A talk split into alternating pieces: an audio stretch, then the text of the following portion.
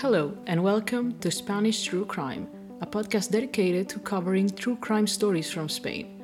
My name is Natalia, and I'm here to bring to you fascinating cases you have probably never heard about yet. Today, we're going to talk about a serial killer that terrorized the city of Madrid for weeks, killing six people in just 54 days, and whose story had a very surprising ending. This is the case of the Deck of Cards killer. On the 24th of January 2003, Juan Francisco, a 50 year old man, married and father of six, was having breakfast with his younger son, who was only two at the time. He worked as a doorman at Alonso Cano Street in Madrid. He also lived there, and it was at his apartment when a man walked into the room. He had a gun and he made Juan Francisco kneel down, facing the wall. He took the shot, but it didn't fire the first time. He ignored the pleas for mercy, charged a gun, and shot him in the back of his neck as if it was an execution. After the act, the killer walked out calmly. He hadn't even bothered to look at the child, instead, completely ignored him and didn't seem to care about the fact that he had just executed his father right in front of him. The second murder was committed on February 5th near Alameda de Osuna. Juan Carlos was a young man who worked at the airport. He was waiting for the night bus to go back home at nearly 2 a.m. A man with a gun suddenly appeared and pointed at him with a weapon. Just like with the first victim, he made him kneel down and executioned him. When the body was found, the police noticed a card, an ace of cups, next to the body. It's still unclear if it was left there by the killer or if it was a mere coincidence, but when the killer saw the media's reaction to it, he decided to include them in his crimes. That's where his name, the Deck of Card Killer, came from. Later that same day, the killer made his way to a bar in Alcalá de Henares. The place was almost empty at the time. He shot the waiter on the forehead. He was a young man named Miquel and the son of the owner of the bar. Then he shot Juana Dolores, a client that was talking on the phone. She was a 50 year old woman and a mother of three. The bullet hit her in the eye and she died instantly. Then the killer realized that the owner of the establishment, Teresa, who had just witnessed her son die, was trying to get away and hide in the storage room. This time, he didn't try to kill her instantly. He shot her three times on an arm, her back, and a leg. Teresa pretended to be dead, and the killer fled thinking he had succeeded in killing her. The police hadn't seen a connection between the first two cases, but they saw the similarities between these three crimes, even though there hadn't been another card left in the bar. The next time, though, the killer would leave a card. This fourth attack happened on the 7th of March in Tres Cantos. Santiago Eduardo, a 27 year old student from Ecuador who was doing his master's in Madrid, was dropping off his girlfriend at her apartment.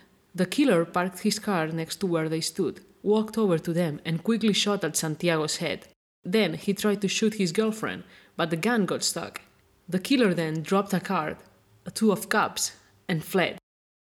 Both Eduardo and his girlfriend survived, although he had to go through 10 surgeries so doctors could reconstruct his jaw. People usually look at the barrel of the gun when they are being pointed at with one. But Santiago Eduardo hadn't noticed the killer was carrying one at first, so he looked at him straight in the eyes. That allowed him to have a clear image of the murderer's face, and for the police to be able to have a sketch of him from his description. The image of the killer was broadcasted through the media, and police asked for cooperation from the population, which of course led to a lot of false leads. It was a very juicy case, so the media was of course having a field day with it, which some say may have encouraged the killer. On 28 March, Georgi and his wife Doina, both Romanian citizens living in Spain, were going back home from church at around quarter to nine. They were assaulted with the same quickness and precision as the victims before them, and they both died instantly. The cars the killer dropped this time were a 3 and a 4 of cups. The main lead the police had was ballistic evidence. They knew all the shots at the crime scenes came from the very same gun, and that the model of that gun was a Tokarev 33, caliber 7.62. That type of gun, that was quite rare, made the police think it came from Eastern Europe, but other than that, they didn't have many other leads to follow and they were getting desperate. They suspected the killer could have been in the military, but despite intense investigation, they were unable to find a suspect. However, the case was solved in the most unexpected way possible. On July 3rd, a man showed up drunk at Puerto Llanos police station and claimed he was the car deck killer. Unsurprisingly, they didn't believe him at first, but then he said something no one but the investigators and the killer could know, since it had never been leaked to the press. The cards he left at the scenes all had a blue point drawn in the back. When police heard him say that to prove his identity, they knew this was the deck card killer. The killer had turned himself in, and his name was Alfredo Galan. Alfredo Galan was born in the town of Puertollano, next to Ciudad Real, in 1978. He was the fourth son of a family of five kids. His mother died when he was eight, giving birth to his younger sister. That changed him into a much more serious and introverted child. His dad and grandparents took care of the children from that moment. Alfredo didn't finish high school and he started drinking at an early age. When he was 21, he got into the army. He was deployed to Mostar, Bosnia, to do humanitarian work. He was 26 by then. His family would later say he had changed after that mission, probably because of what he had seen there, but he refused to talk about it at all with them. Right after coming back from Bosnia, he was sent to Galicia, in the north of Spain, to help cleaning up the Prestige incident. The Prestige was a boat carrying fuel that sank in front of the Galician coast, causing an environmental disaster. Alfredo didn't feel like that was a task worthy of a soldier, and from that point his career in the military took a turn for the worst.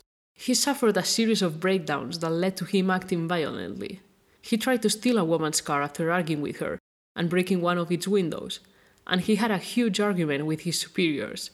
He was sent to a psychiatric hospital where he was diagnosed with neurosis and derangement.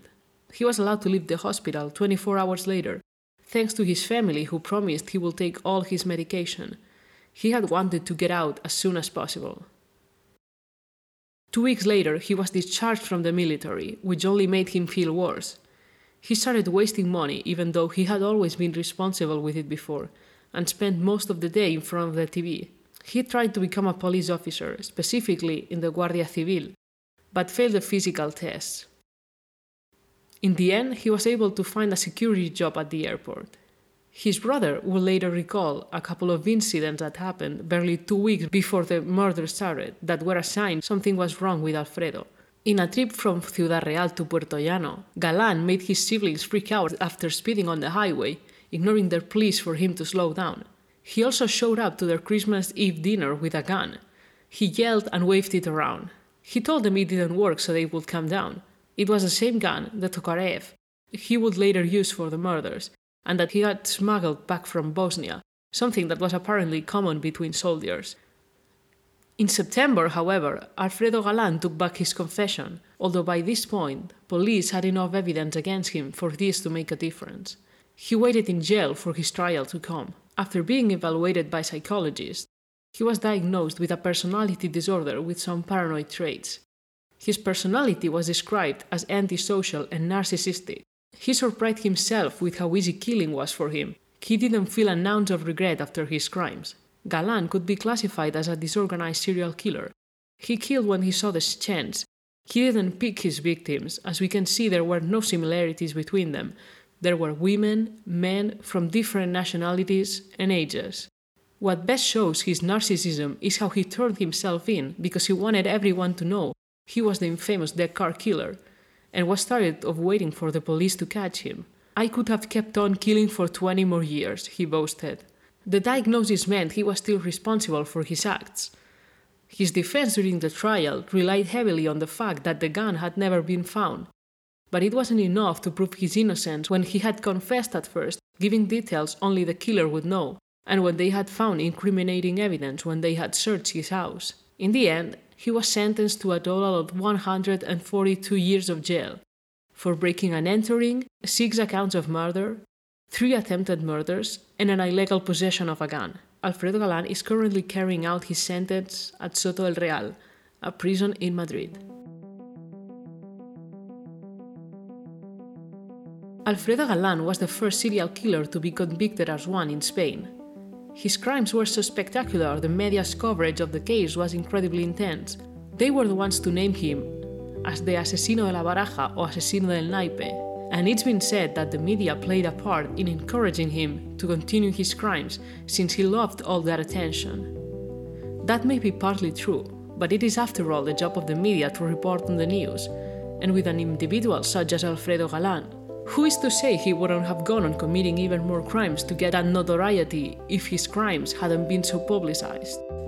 After all, he has started killing people just because he was curious as to how it would feel. And in the end, we can't forget that the one responsible for a murder is always the person who commits it.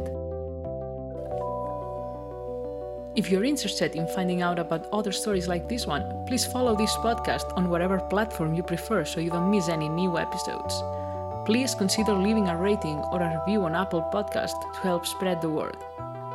You can also follow the podcast on Twitter at SP True Crime and Instagram at Spanish True Crime. You can send an email. You can send an email at SpanishTrueCrime. you can send an email at SpanishTrueCrime at gmail.com if you wish to contact me. See you next time.